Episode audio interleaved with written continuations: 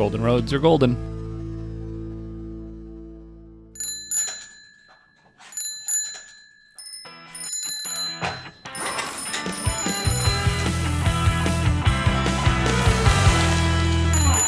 Hello, and welcome to another episode of The Bike Shed, a weekly podcast from your friends at ThoughtBot about developing great software. I'm Steph Viccari. And I'm Chris Toomey. And together we're here to share a bit of what we've learned along the way.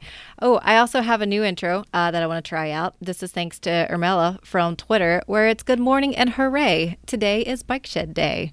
They technically said Tuesday, but we don't record on Tuesday. So today is Bike Shed Day. So happy Bike Shed Day. And hey, Chris, what's new in your world? What is new in my world? Yeah, uh, I, I loved when I saw that tweet come out. Uh, it really warmed my heart. Um, yeah, so that was Tuesday in theory is Bike Shed Day, but for you and I, Friday is Bike Shed Day. It's confusing, uh, breaking the fourth wall as I so often do. Uh, but yeah, what's what's new in my world? I'm back from vacation, uh, which is the thing that I did. So we'll have uh, for listeners will have been absent the previous week related to by, uh, vacation and all those sort of things. But I did what we're gonna describe as a um, not smart thing. It wasn't intentional. The world just kind of conspired in this way, but I had two sort of separate vacation islands that existed in my mind. And then they both kind of congealed, but as they did that, they moved towards each other, but they didn't connect. And so what I ended up with was two weeks back to back where I was uh, out on Thursday and Friday of one week, and then I was back for Monday and Tuesday, and then I was out for Wednesday, Thursday, Friday of the following week. Pro tip that's a terrible idea. Uh, it's just not enough time to sort of catch up. So I was just the whole of it was like the the ramp up to vacation and then the noise of vacation, then getting back and being like, oh, there's so many emails. Let me try and catch up on them. But also uh, on the very positive side, we had a new hire join the team, and so most of my focus on the days that I was in the office was around getting that new person comfortable on the team, onboarding, spending as much time as possible with them. And so, all total, it was an adventure. And again, I would strongly recommend against this. The world just kind of conspired, and suddenly these three different forces in my life came together, and this was just the shape of things. But yeah, I went on vacation, and it was great. The vacation part was great. I, I will take your your advice. So next time I have like two segments of PTO, I'm just gonna stitch them together and just go ahead and take that whole intermittent time off. That probably would have been better. Again, someone new joining the team. It was very important to me to get some time with them early on and so I opted not to do that. But yeah, the like attempt to catch up in between was a completely lost effort, I would say. Uh, but I think I'm mostly caught up now, having been back in the office for about a week. So yeah. Um, but let's see, what else has been up in my world? It's actually been a while since you and I have chatted based on the various timing and schedules and the nonsense vacation schedule that I had that you so kindly accommodated across a couple weeks. Um, let's see, hiring and onboarding. Uh, the hiring went really well. We talked about that a bunch of weeks back, but now we're in the onboarding phase. And so next week will be the first week that all four of us on the engineering team are in the office together for the full week. Uh, I'm super excited to experience that. We've had different portions of it with me being on vacation and other folks being on vacation. But now, for the first time, we're really going to feel like what's it like as this team? And we're going to have our first retro as a group and all those sort of things. So I'm very excited to do that. And thus far, all of the interactions that we've had have been really wonderful as a team. And so now it'll be the first time we're just bringing all of those various pieces together. I just have to clarify. You said all of y'all in the office together. Do you still mean remotely? Oh, yes, yes. Okay. Uh, I just mean not on vacation. All present and accounted for on the internet.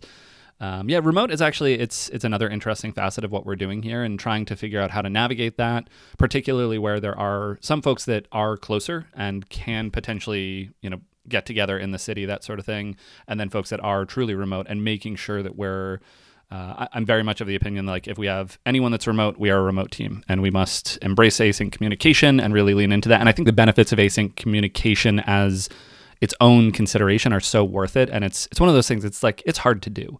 It requires careful, intentional thought. It requires more purposeful communication. But I think there's a lot of good things that fall out of that. It seems it's similar to TDD in that way in my mind. Like it's not easy it's actually quite difficult. But all the effort that I put into trying to learn how to do that has made me a better developer, I think, on all the various fronts. And I think similarly, async communication, I believe in as a tool to force just better communication. And so I'm a big believer in it. And I've found a ton of benefit in remote that I'm also a big believer in that now. Uh, I, like everyone else, was forced into it as the world was, but I've I've really come to enjoy it a lot. And so, yeah, So, no, not physically in the office to answer your very short question with a long rambling aside. I like that comparison. I hadn't thought about it in that way, but comparing like that thoughtfulness and helpfulness of async communication and then also to TDD, where it's not easy, but the payoff is so worth it, the upfront cost of it that is something that at Thoughtbot we've had conversations around where there are folks that really value. They want to be around people. They get energy from people, and so they want that option to be able to rent like a WeWork space and maybe get together with a colleague once, twice a week and that was supported by Thoughtbot. But we also wanted to express well, if you are together, do treat everything still as a remote work environment. So let's say if you and your colleague are on a project, but then there's a third person on that project that's remote, you still need to act like everything's remote to make sure that everyone else is still getting to participate and hear everything and be part of conversation. So just keeping that in mind that yes, we want to support you doing your best work. And if that's around people, that's wonderful, but we are still remote first and communication needs to be in that fashion. Well, that's super exciting that you'll have all of the team together. That sounds like it will be wonderful to hear about. And then also retros and meetings. And yeah, it sounds like you've got a, a fun week ahead. Indeed. Uh, I'm super excited to see what sort of new things come out of uh, you know the new voices on the team and practices that each of the individuals have experienced at other companies that we can now fold together. The work that we've done so far has been very much inspired by Thoughtbot ideas and approaches and workflows and processes because that's what I brought to the table. Um, but I'm super excited to bring in more voices and see you know what of that 100% stays on versus does anything change? Do we get entirely new things? So yeah, very excited about uh, all of that. Um, but to revisit a topic that we've talked about in the past, this week is you know catching up from vacation, so there's a certain amount that that will constrain my work. But this was definitely another week of I did not do much coding. I'm trying to think if I did any coding this week. It's possible that the answer is no. The fact that I don't even know the answer to that is an interesting one. I still have in my mind the the desire to get back to it, and I think I will. But there's so much other stuff to do recently this week there's been a lot of vendor selection and contract negotiation which is an interesting facet of the work but just trying to figure out oh we need platforms to do x y and z and it turns out they're wildly costly and have long sales cycles and how do you go through that and how do you make sure that we're getting the right thing and so that's been a big part of my work hiring and onboarding again has been a big part of it uh, there's also some amount of communicating back to the broader team. What are we doing? What is the product organization or the engineering team delivering? And so I'm okay at presentations, I think. I'm comfortable giving presentations. The thing that I struggle with is finding the optimization point in preparation. I will, of my own accord, over prepare. And that may sound a little bit like, oh, what's my greatest weakness? That I care too much. But I mean it sincerely as like, I would love to find that right amount of like, it's like an hour preparation for a 15 minute presentation to the team. That's the right sort of ratio. And I just hit that on the head and it's great. But whenever I know that I need to give a larger presentation, it will distract me. And it's sort of it's work that can expand to fill whatever time you give it. And so trying to thread that needle is a tricky one for me. Yeah, I'm I'm with you presentations for me they're one of those things that like it's very stressful anxiety inducing all the prep. It feels distracting from some of the other work that i want to do or maybe i'm excited about the presentation and that is the work that i want to do but it's not until it's done that then i'm like oh that was fun. That went well. This was great. It's not until after that that then I, I feel good about it. So the lead up to it is very stressful. And so if you can optimize that to say well i know exactly what this group needs where i can cut corners where i have to go into details that sounds incredibly valuable. I'm curious. So this is probably a bad idea, but it's the only way I really know how to find those boundaries. Is you got to find you got to experiment and tweak a little bit and let yourself fail a little bit, or just be very explicit with folks about like this is what the presentation is. If you expected something else, let me know. Or here's what I've got. Have have someone to bounce ideas off of, but there's such a nicety if you can find that like i'm going to try failing just a little bit and get some feedback or maybe it's not failing at all but you are testing that boundary to find out did this work and should I uh, put more effort into this? I'm curious, do you have thoughts on that? How you're going to find that right optimization level? Not as specific to like truly honing in on whatever the like the correct number is. The thing that I've been doing is I this will this will sound complicated, but I wait until the last minute. Um, but a specific version of the last minute. So like at most, I start working on it an hour and a half before the meeting. Uh, and these are again not not particularly large presentations, and it's a recurring sort of thing. So it's sort of engineering talking about the work that we've done recently and trying to find the right level of detail and whatnot. So giving myself a smaller time window, I think that's enough time to tell the story and to find a, a meaningful way to tell the story and grab the screenshots and all of that, but it's it's constrained so that I don't over optimize, over edit, overthink. I'm using DeckSet, which is a presentation tool that starts from a markdown file. So it's just a markdown file that I'm editing. That's great. That works really well. I do not twiddle with fonts. There's one theme that I use. It is white background with black text. That's it. And I think I've given myself deep permission to be the CTO that has white background with black text and no transitions or I don't even go into presentation mode for it. I'm literally showing the UI of DeckSet and then I'm just hitting the arrow to move between them. But like the, the Chrome and the and the like drop down menu at the top is still visible because I want to see people's faces as I'm presenting and I haven't figured out how to do that correctly on my computer. So I'm just presenting the window of DeckSet and I'm like, I've given myself permission to do all of those things. Uh, and that has been super helpful actually. So that's that's a version of me sort of negotiating what this means. Where I do invest the effort is trying to sort of enumerate all of the things and then understand what is the story that I'm telling around the things and how do I get that message right for the collective audience. So for a developer team, I would say much more nuanced technical things. For marketing folks, it would you know be at this end of the spectrum. Uh, I do lean on the old idea of like let us talk about it in the mindset of the user. So it's very much user centric. But then some of the things that we're doing are important but invisible to the users they're part of how we broadly build the platform that we need to, but they're completely invisible to users. And so, how do I then tell that story? Still with ideally a user centric point of view. So, that's where I do invest the time and I give myself complete freedom to just grab screenshots, put black text on a white background, and then talk over it. I love it. I'm thinking of a because you made this comparison earlier. So now I'm thinking of a comparison of like TDD driven presentations where it's like, what's the end goal? What's the assertion? What's the outcome that I want? And then backfilling from there. Or in your case, you're talking about like, what's the story that I need to tell and what's the takeaway that I want people to have? So then you start there and then you figure out what's the supplemental information that you need to provide to then get there yeah, uh, and the, fact that you don't twiddle with fonts and all that stuff, that I think you're already really on your way in terms of finding that right optimization of I need to present a clear and helpful message, uh, but not sink too much time into this. Black text on a white background is very clear. So, there's any designers listening to this, they might just be cringing to this conversation right now. I actually wonder about what the like. I know that dark mode's a thing that lots of folks care about. I'm thinking about the accessibility affordance of it now. I'm I, am actually thinking through it now that I said it somewhat flippantly. Uh, I actually don't know what I'm talking about, but it was easy, and it wasn't a choice that I allowed myself to think about. So there we are. Hey friends, and now a quick break to hear from today's sponsor, Scout APM. Scout APM is an application performance monitoring tool that's designed to help developers find and fix performance issues quickly.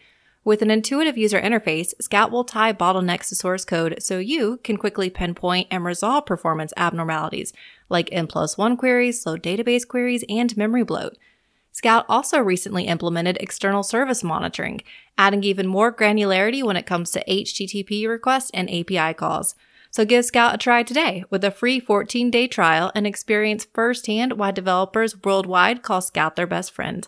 And as an added bonus for Bike Shed listeners, Scout will donate $5 to the open source project of your choice when you deploy. To learn more, visit scoutapm.com forward slash bike shed.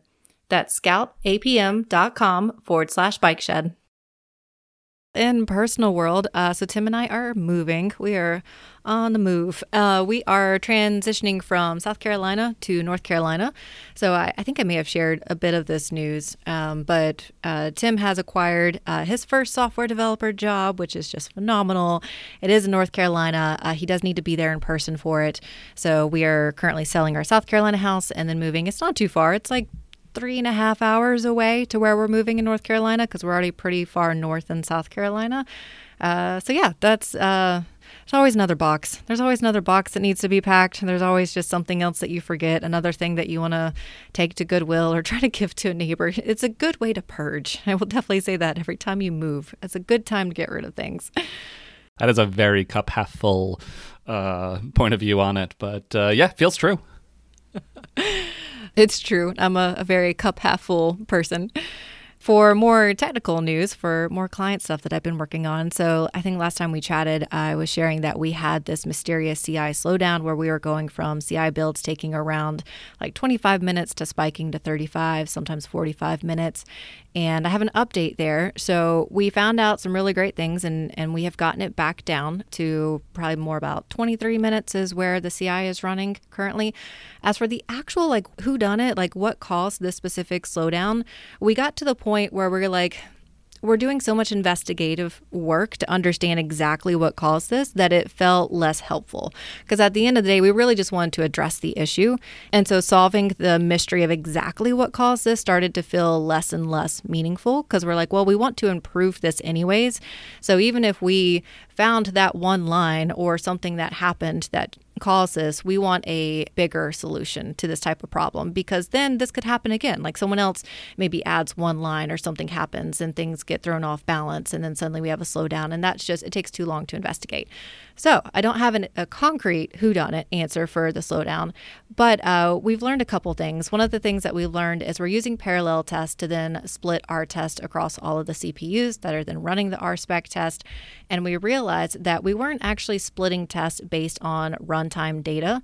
So there's a couple ways that parallel tests will let you divvy up your test and two of those ways one is file size, so you can split up files based on the size of the file, or you can use info from the runtime log. So then parallel tests can be a little bit more intelligent about, like, well, I know how long these files take, so I'm going to split it based on that versus just the size of the file. And we realized that we were defaulting and using the file size instead of the runtime, even though we all thought we were using runtime. And the reason for this took a bit of source code diving because looking at the README for parallel test, it looked like as long as we're passing in a file to the runtime log path, then parallel test is going to use that runtime data. But then there's uh, some sneaky, sneaky in there that actually may I'll link to in the show notes in case anybody's interested. Uh, but if you are setting a particular flag and don't pass in another flag, then parallel test is going to be like, cool, I'm going to portion out your test based on file size instead of the runtime. So we fixed that or we updated that, and that has had a significant improvement for the test being split out more evenly. So we didn't have like a CPU that was taking 25 minutes while the next CPU is only taking like 17 minutes. And parallel tests also provide some really helpful data that was uh, because we have that runtime log file, we could tell how long each CPU is running and how they're getting split. So past couple weeks is just it's heavy measure measure measure take all the data create lots of graphs understand what's happening and then look for ways to then fix it. So figuring out how these files or how the tests were being distributed across we had a number of graphs that were just showing us what's actually happening so then we could track the improvement. So that was that was really nice. It was the the measure twice and change something once and then we got to see the benefit from it uh, for scaling the CI, so we are looking on adding more machines to then process test. That has been really interesting because we're at the point where we are adding more machines, but if we add more machines, we're not going to speed up how quickly our CI processes everything. Because we are splitting test based on file size and not by examples, we're always going to have this effect of a tent pole. So if we have a file that takes 10 minutes, that's the fastest we're ever going to get. So, Joelle and I are in discussions right now where we still really want to understand what's the fastest we can achieve just by adding another machine or two versus are we at the point that, okay, scaling horizontally and adding more machines has been helpful, but we have reached the, the breaking point where we actually need to divvy out the tests at a smaller scale and have a queue approach. So then that way we can really uh, harness the power of then we don't have like one file that takes 10 minutes and we don't have to care either. So if somebody adds a test to a file and suddenly a file goes from like 12 minutes to like well, hopefully they added more than one test, but let's say a file goes from uh, 10 minutes to 15 minutes. Uh, we don't want to have to manage that and understand that there's a tent pole. We just want to be able to divvy out all the examples and then have a queue approach. That's probably going to be MVP2 of this, but we're still waiting that out. But it's just been really interesting to realize that scaling horizontally really only takes you so far. Like we've added one machine maybe uh, one more, so then we'll have three total, and then it's like, okay, that's that's great, but now we need to actually address this other bigger problem. I know we've talked about this in previous episodes, but I'm super interested to hear as you progress into the queue approach because that's that's something that's been top of mind for me for a while. I don't know if we've talked about it before specifically, but Knapsack Pro is the one thing that I'm available uh, as a service that does this. Do you have other tools that you're looking at for that, or is this still in the like exploratory phase? Knapsack is still a top contender. There's also RSpec Q. That's a another one that we have in mind. Unfortunately, I really wish Parallel Test let us do this, but Parallel Test just doesn't quite offer that feature. And someone in the team, I think, even reached out to uh, the maintainer of Parallel Test, and they're like, "Yep, you're totally right. We're actually more focused in making sure that this works for everybody versus like has specific features. And um, they gave a really nice, thoughtful response, which we appreciated. So at least we could confirm that parallel test won't do exactly the thing that we need. So yeah, RSpec Q, Knapsack, I think those are the, the top two that I'm familiar with. Gotcha. I, I don't know if I've seen RSpec Q before.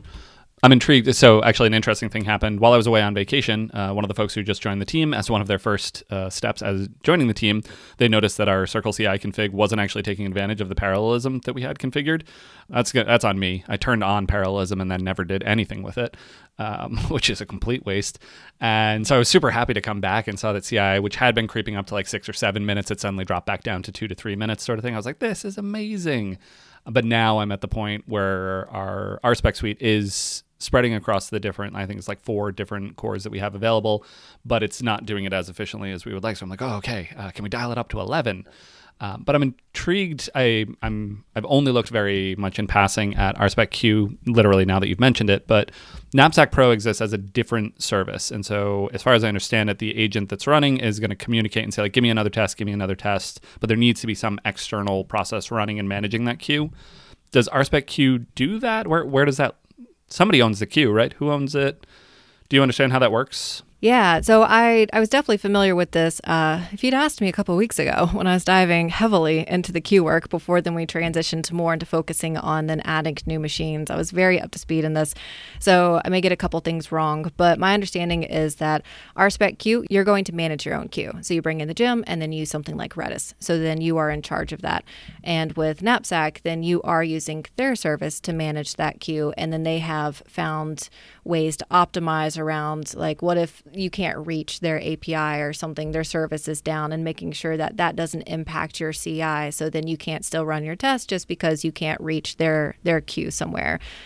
So that's my current understanding. RSpec queue, you own it. Knapsack, they're going to own it. Gotcha. That makes sense. That uh, that about maps to what I was expecting, and so I wonder if I could use RSpec queue. Now I'm going to have to go research that, but uh, always nice to have new new things to look at on this. To go at um, uh, ludicrous speed. That's what I'm going for. I want to get to ludicrous speed for our CI. I like that name. I haven't heard of that speed. I don't know. Wait, I feel like I have. I feel like you've dropped that before. I don't know. I, quite possibly I have. It's a Spaceballs reference, so okay. Uh, it's a throwback to days of old. But well, then we may investigating uh, RSpec Q together because uh, yeah, I think our goal for uh, our Joelle and I's goal for this week has been very much to figure out like what's our boundaries with Team City, what's our boundaries with horizontal scaling, and I think we're both getting to that conclusion of like, okay, this has been good, it's helpful, but we really need to look into the queue stuff if we really want to see significant progress. Also, some of the stuff we're doing, like because we're pushing on it, we are manually splitting files. So if there's a file that's created this tent pole that's taking like 10 minutes, but we know ideally like most of the other files only take like six minutes, then we are splitting that file so then we have two spec files that are associated with like the same class. And then using that as a way to say okay what's just what would this look like? Let's say if this were better balanced. And that's also been pushing us in the direction of like okay this is this is fun this is informative but it's not sustainable. We don't want to have to keep worrying about splitting these files and doing this manually and pushing us towards that queue based approach. And now a quick break to hear from today's sponsor studio 3t when you're developing applications, it can often be a chore to work with your underlying data. Studio 3T equips you with a complete set of tools to work with MongoDB data. From building queries with drag and drop to creating complex aggregation pipelines, Studio 3T makes it easy. And now there's Studio 3T free, a free edition of Studio 3T which delivers an essential core of tools. This means you can get started for free with Studio 3T free, and when you're ready, you can upgrade and enjoy even more features through Studio 3T Pro and Studio 3T Ultimate. The different editions unlock more tools and additional integrations with MongoDB, SQL, Oracle, and Sybase. You can start today by downloading Studio 3T free, which also includes a 30 day free trial of all the features of Studio 3T Ultimate, so you can try out some of the enterprise features as well. No credit card required. To start your trial, head to studio3t.com forward slash free. That's studio3t.com forward slash free. But shifting gears just a bit, we have a listener question. So this person wrote in I have listened and loved your podcast for many years, dreaming of getting a job with people half as thoughtful and intentional as you. And finally, it happened. I have my first junior dev job, and my coworkers and bosses are all super awesome. Up until now, I've been flying solo, and in my new job, I have been finding it very unsettling to resolve merge conflicts. As careful as I am to comb through the conflict and contact the other developer if needed, I feel like I am covering my eyes and crossing my fingers whenever I select the resolve conflict button. Is there some type of process or checklist I could rely on? Is it normal to have such a high fear factor with a merge conflict? Any advice or maybe just a bit of been there, felt that way? Dot dot dot question mark. All right. Uh, so, Juan, that's fabulous. Congratulations on the new job. That's very exciting. I think I've voiced this many times. Getting your first junior dev job is so hard. And so I'm so excited when, when it works out for people and they get there. And then for the merge conflict, I have thoughts. Uh, Chris, uh, do you want to start? Shall I start? How you feeling?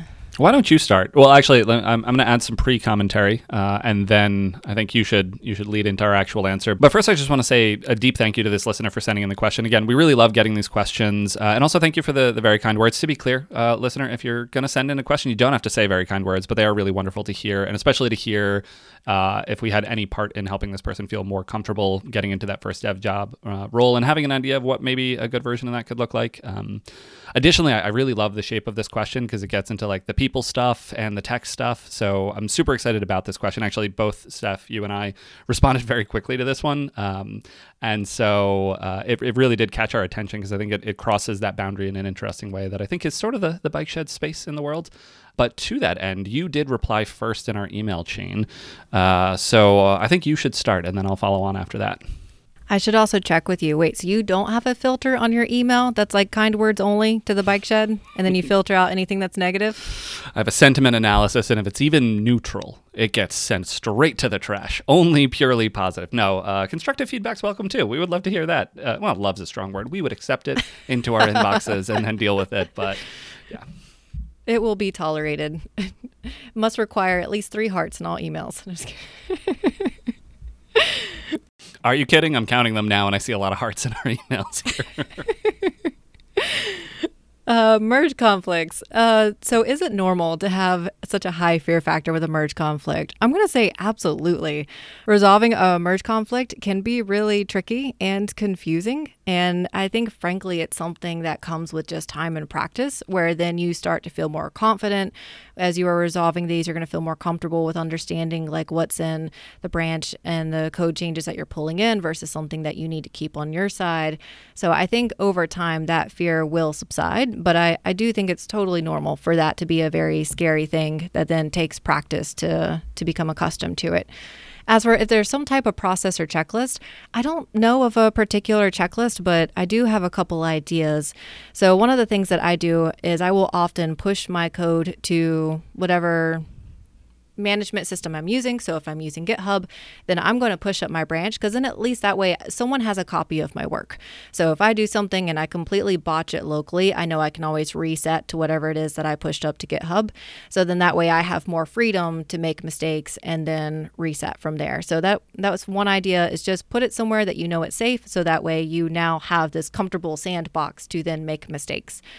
Uh, the other one is run the test. So hopefully the application that you're working with has tests that you can trust. If not, that could be another conversation. Uh, but if they do have tests, then you can run those. And then hopefully that would let you know that if you have left something in, like maybe you left a syntax error, maybe uh, you removed some code that you shouldn't have because you weren't sure, then those tests are going to fail and they'll let you know that something went wrong. And you can run those while you're still in the middle of that merge conflict. As long as you've addressed like, well, no, if you haven't addressed syntax errors, that's still a time that you can run it and it's going to let you know that you haven't caught all of the issues yet. So you don't have to wait till you're done to then go ahead and run that. Uh, a couple other ideas um, practice. So go ahead and create your own merge conflicts on purpose.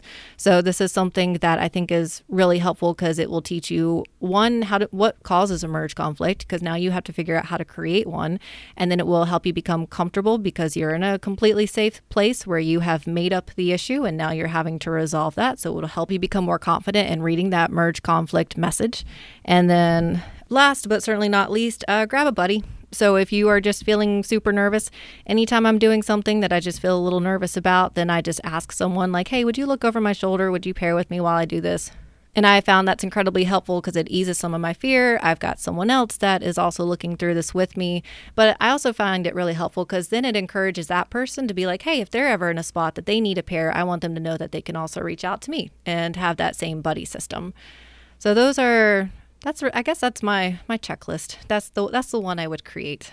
How about you, Chris? What do you think?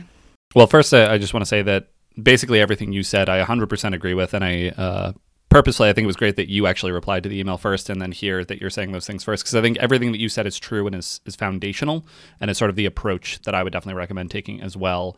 My answer, then, adding on to that, has to do with how I've approached sort of learning about this space in my own career. Um, to name it, to answer like sort of the core question is it uh, reasonable to be scared of this? Yes git is confusing. Git is deeply confusing. I absolutely love git. I have spent a lot of time trying to understand it and in understanding it i've i've come to love it but it's only through deep effort that i've gotten to that place. And actually the the interface the way that we work with git on a day-to-day basis particularly the command line is rough i'm going to say. Uh, what does git checkout do? Well it does just about everything it turns out. That command just does all of the stuff, and that's too much. It's um, frankly the UI for Git, specifically the command line user interface, um, the commands that we run to manipulate the Git history are not super intuitive. But it turns out if you pop open the hood, the object model underneath, the core sort of way that Git stores your code is actually very simple. Uh, I found it's very easy to understand, but I unfortunately have found that I can't understand it without dropping down to that level. And so, in my own adventures, uh, I, I kind of went deep on this topic a couple years ago, uh, and I created a Vim plugin because obviously that's the best way to encapsulate your knowledge about Git. Uh, and so, I created a plugin called Vim Conflicted. I don't necessarily recommend the plugin. It's fine if you want to use it. Um, I don't do a great job of maintaining my plugins at this point, to be honest, but it sort of there was a weekend where I was trying to understand the world of Git and merge conflicts in particular and it was really sort of fighting me. And as I started to understand it better, there's a little diagram that I drew on the README that I think is probably the most interesting artifact from it. But it's this idea that there are actually four files, four versions of a given file involved in any merge conflict. And that realization sort of shifted my thinking a good amount. And then as I started to think about that, I was like, oh, okay. And then I want to see this version of it and this version of it and this combination and the diff between these two. And that was super helpful for me. More generally, uh, I also made a course on Upcase about Git as I tried to understand it better. And there are two particular videos from the middle of the course uh, named the Git Object Model and Object Model Operations. And again, those two videos deal with sort of popping the hood on Git, looking inside it, and what actually is happening to your code as you perform different Git operations. One of the wonderful things about Git is it is immutable. So you're never going to destroy your Git history if you've committed. So one of the rules that I have is just always be committing. Never worry about committing. If you've committed, you can always get back to that version. You would have to try very hard to destroy committed code in Git. It's the things that you do when you haven't yet committed the code that are dangerous. So commit the code, like you said, Steph, push that up to GitHub so you have a backup of it. You will have a backup locally as well, and that's a thing that you can come to to be more comfortable with. But then from there, there's actually a lot of room to experiment and play around because there's a ton of safety in the way that Git stores the code you do have to know how to get at it and that that's the unfortunate and tricky part but i think again to sort of summarize yes this is confusing. Your feelings are absolutely valid and totally grounded but it is also knowable is what i would say. Uh, and so hopefully there are a couple of breadcrumbs that we've laid there and how you might go about learning about it. But um, yeah find a buddy watch a video or two uh, and give it a try. This is definitely a thing that you can get there but totally reasonable that your first approximation is this is confusing because it sure is. I often forget that Git has that local copy of my code, so I'm so glad you mentioned that. And then, yeah, I saw when you linked to Vim Conflicted, the diagrams are great. I had not seen these before. So, yeah, I highly recommend folks take a look at those because I, I found those very valuable.